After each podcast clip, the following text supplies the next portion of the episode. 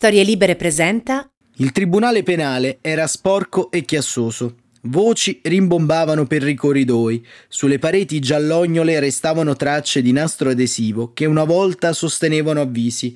Avvocati seduti con pile di cartelle sulle gambe parlavano al cellulare, altri, capelli spettinati e sguardo allucinato, correvano come mosche da una stanza all'altra. I bagni alle 10 del mattino si erano già tramutati in cessi, la carta grigia e dura per asciugarsi le mani si disfaceva a contatto con l'acqua. Qualche water era già otturato e l'urina sul pavimento emanava un puzzo rancido ed acido.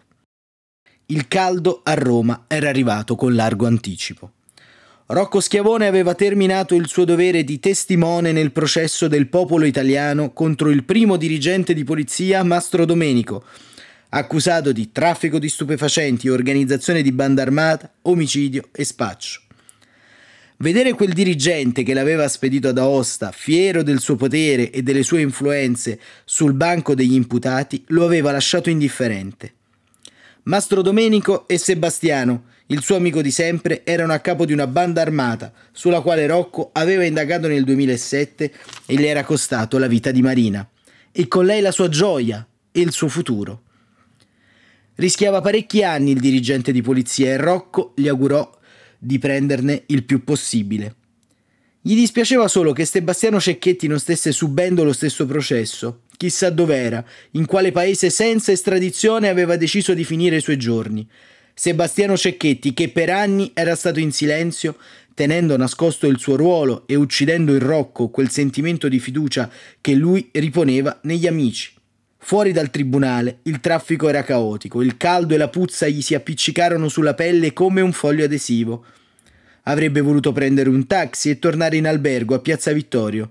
Nel tardo pomeriggio lo attendeva il notaio decise invece di fumarsi una sigaretta e togliersi quel sapore amaro lasciato dalla violenza burocratica della deposizione.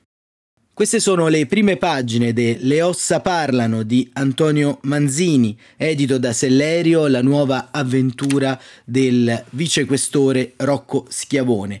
Un'avventura che eh, è un giallo come sempre, un giallo a tinte diverse rispetto alle storie consuete di Schiavone, eh, perché eh, questa volta si tocca l'abisso più profondo, il ritrovamento di un cadavere di un bambino all'interno di un bosco, il ritrovamento di un cadavere che fa presagire una storia tetra, orribile, una storia che parla di pedofilia, di crimini informatici, una storia che porterà Rocco Schiavone a cambiare molte opinioni o forse ancora di più a non credere al genere umano.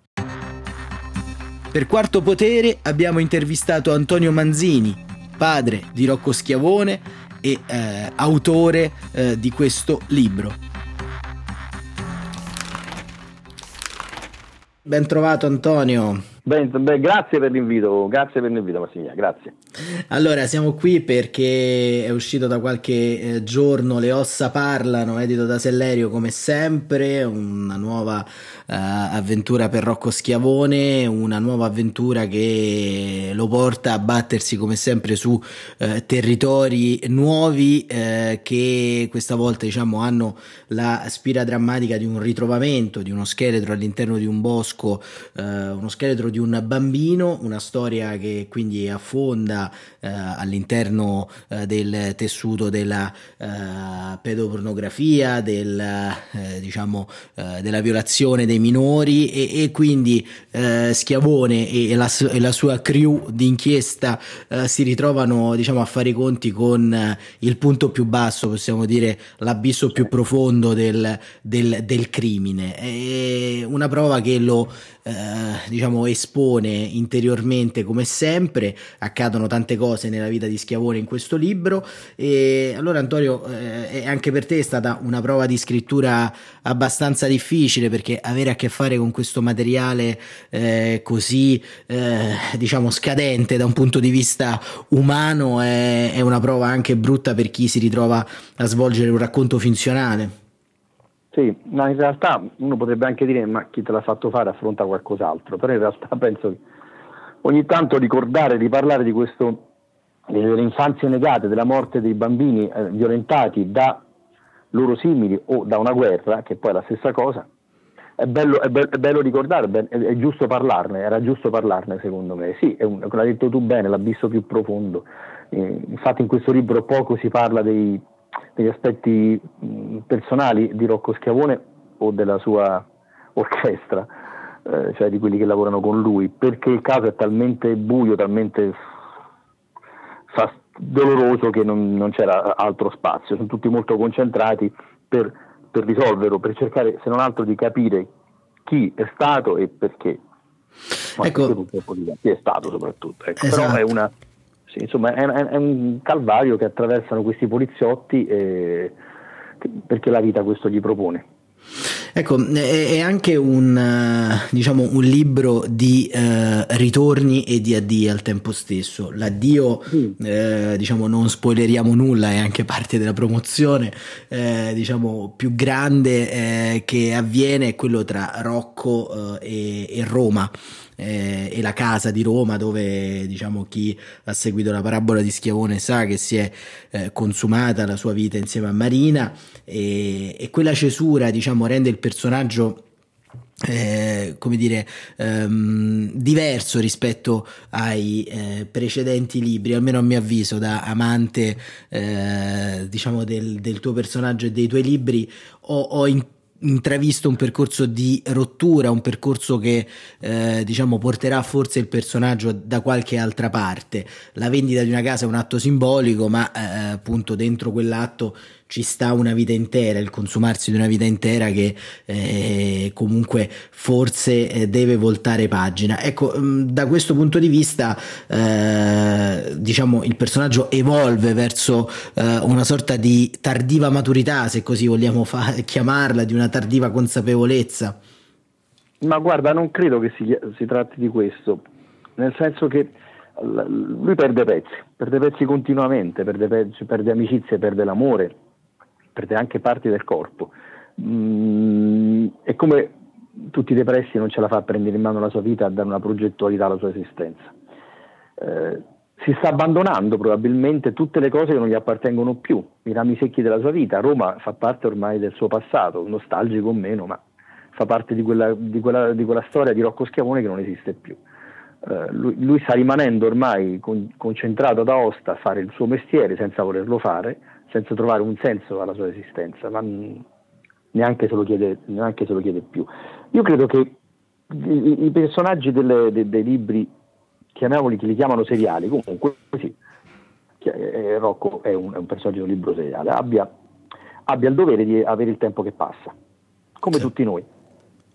A, a, noi ci passa il tempo, noi cresciamo, a meglio, alla mia età si invecchia, non si cresce più e, e, ci succedono tante cose, ci succedono delle cose belle, delle cose brutte e così de- dovrebbe accadere anche ai personaggi perché vivono nel tempo anche loro, verosimilmente vivono nel tempo anche loro. E quindi in questo momento Rocco si ritrova che dopo dieci capitoli non ha più niente forse da spartire con Roma al momento, poi chi può essere definitivo con la propria esistenza dando un, per scontato eh, un fatto accaduto che rimarrà tale per tutta la vita? anche gli amori finiti pare che, che, che ricrescano, quindi al momento lui sì, si trova completamente distaccato da Roma e non ha più senso per lui stare lì, non gli appartiene più, questo è vero.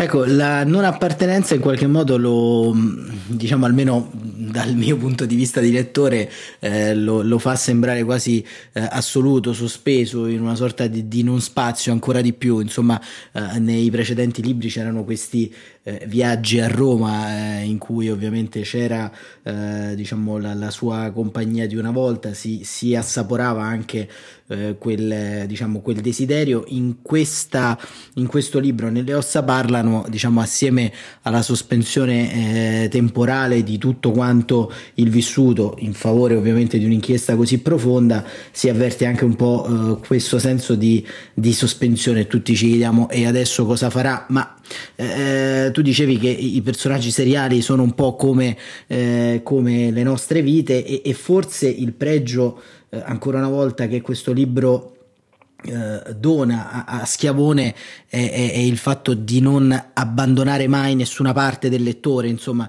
io credo che eh, nel disgusto, nella, nella, vergogna, anche in quella depressione, anche in questo capitolo Rocco Schiavone non, uh, diciamo, uh, non diventa qualcos'altro rispetto a noi stessi, insomma tu dicevi si disunisce, perde pezzi, diciamo, eh, e però forse in qualche modo quei pezzi che perde sono quei pezzi che perdiamo un po' tutti i giorni anche noi. Mm e, e al tempo stesso forse sono eh, anche eh, diciamo il suo vederlo così plastico ci fa rendere conto di quanto pure noi perdiamo dei pezzi insomma ecco diciamo di diventa un po' la è vero quello che dici.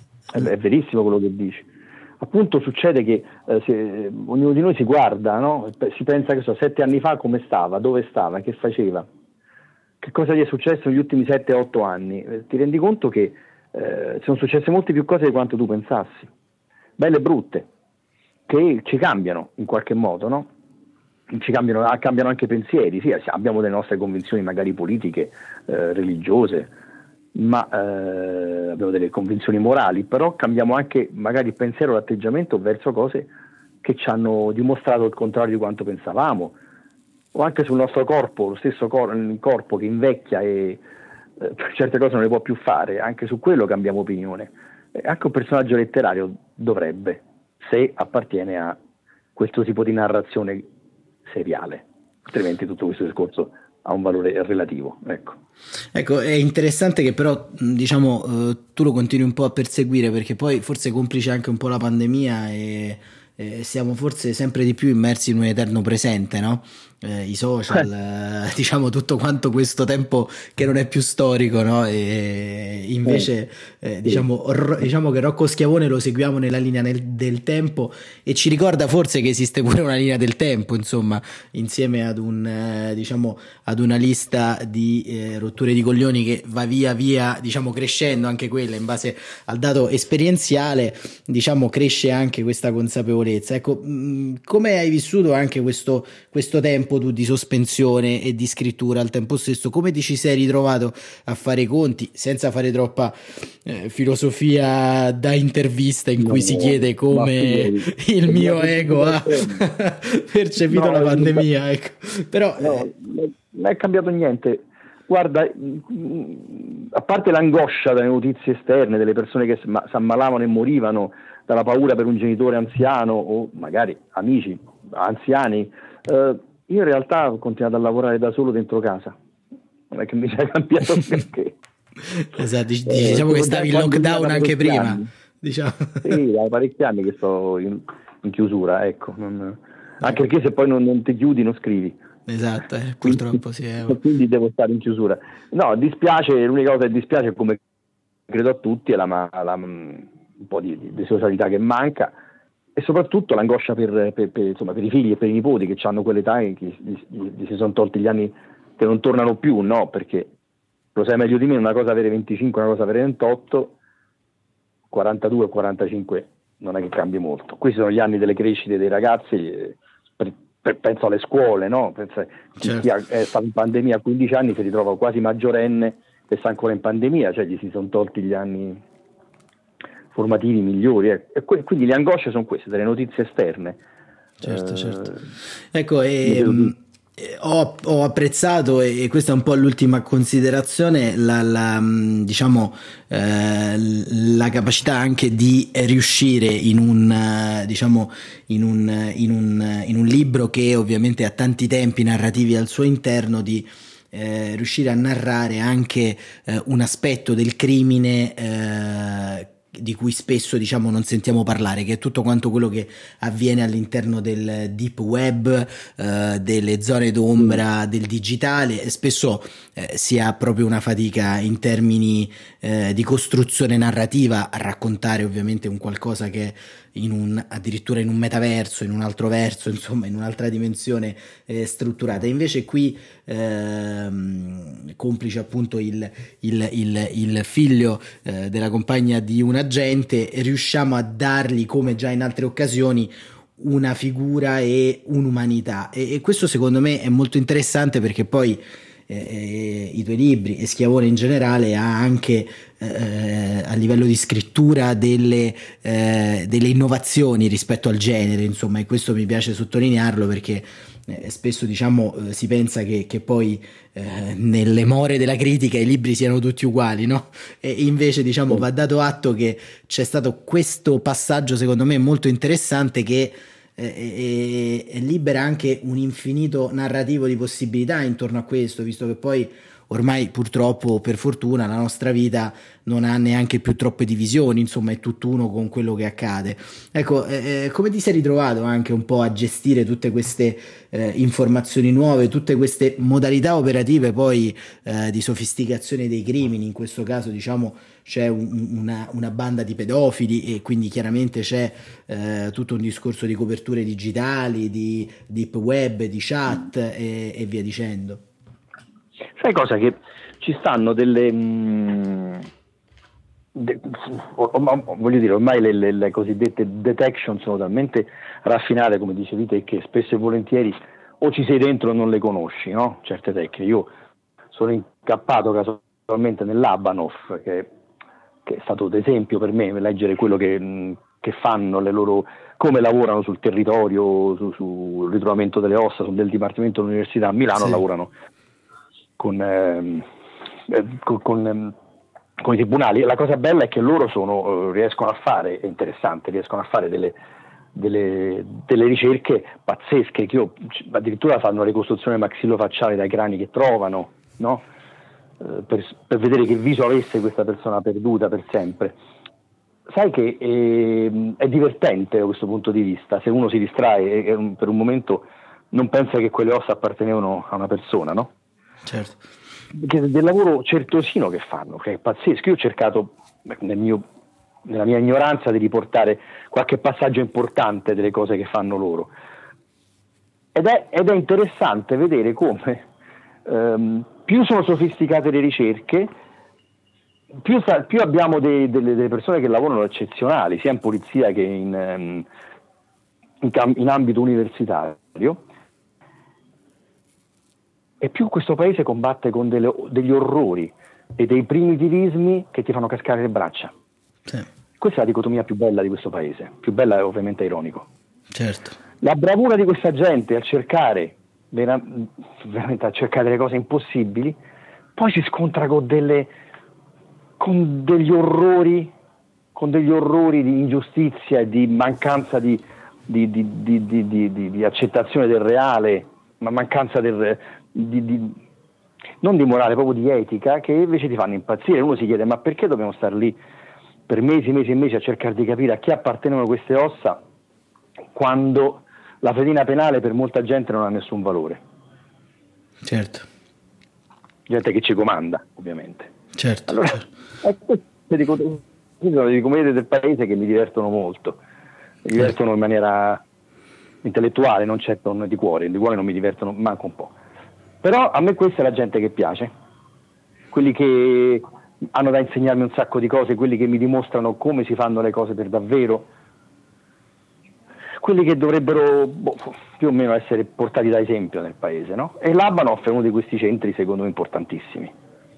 Bene, sì, infatti diciamo il lettore che avrà la fortuna di entrare all'interno delle ossa parlano troverà veramente un eh, panorama molto interessante, sempre eh, diciamo eh, sorvolato e come dire, presidiato dalla dottoressa Gambino, eh, che è un personaggio straordinario, diciamo, eh, diciamo entra entra sostanzialmente nelle, nelle, nelle, mie grazie sentimentali ormai da, ormai da anni proprio diciamo eh, la, la, grande capacità del contrasto che hai donato a questo personaggio la rende veramente diciamo una complottista che si ritrova a fare delle cose che hanno un'adesione così minuziosa alla scienza è qualcosa di, di straordinario, quindi diciamo ogni qualvolta la incontro insomma è, è, veramente una gioia del cuore. È un po' una contraddizione in termini. Esatto, esatto, ma è, diciamo che è straordinaria perché poi diciamo è forse anche il paradosso, a forza di ricercare sostanzialmente una verità scientifica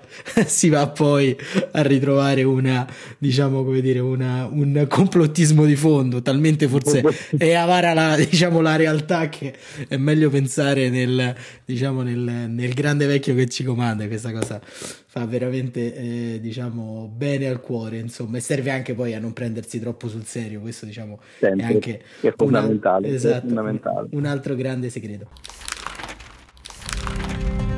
Grazie davvero ad Antonio Manzini per questa conversazione, grazie, grazie, grazie per essere stato con noi.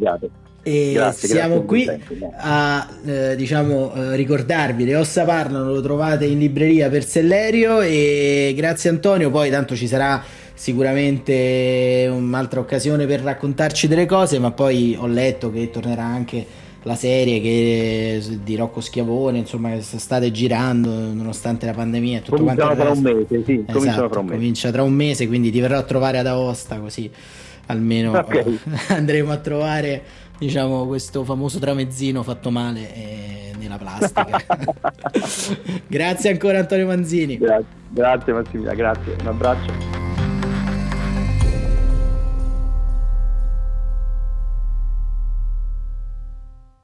Una produzione storielibere.fm di Gianandrea Cerone e Rossana De Michele. Coordinamento editoriale Guido Guenci.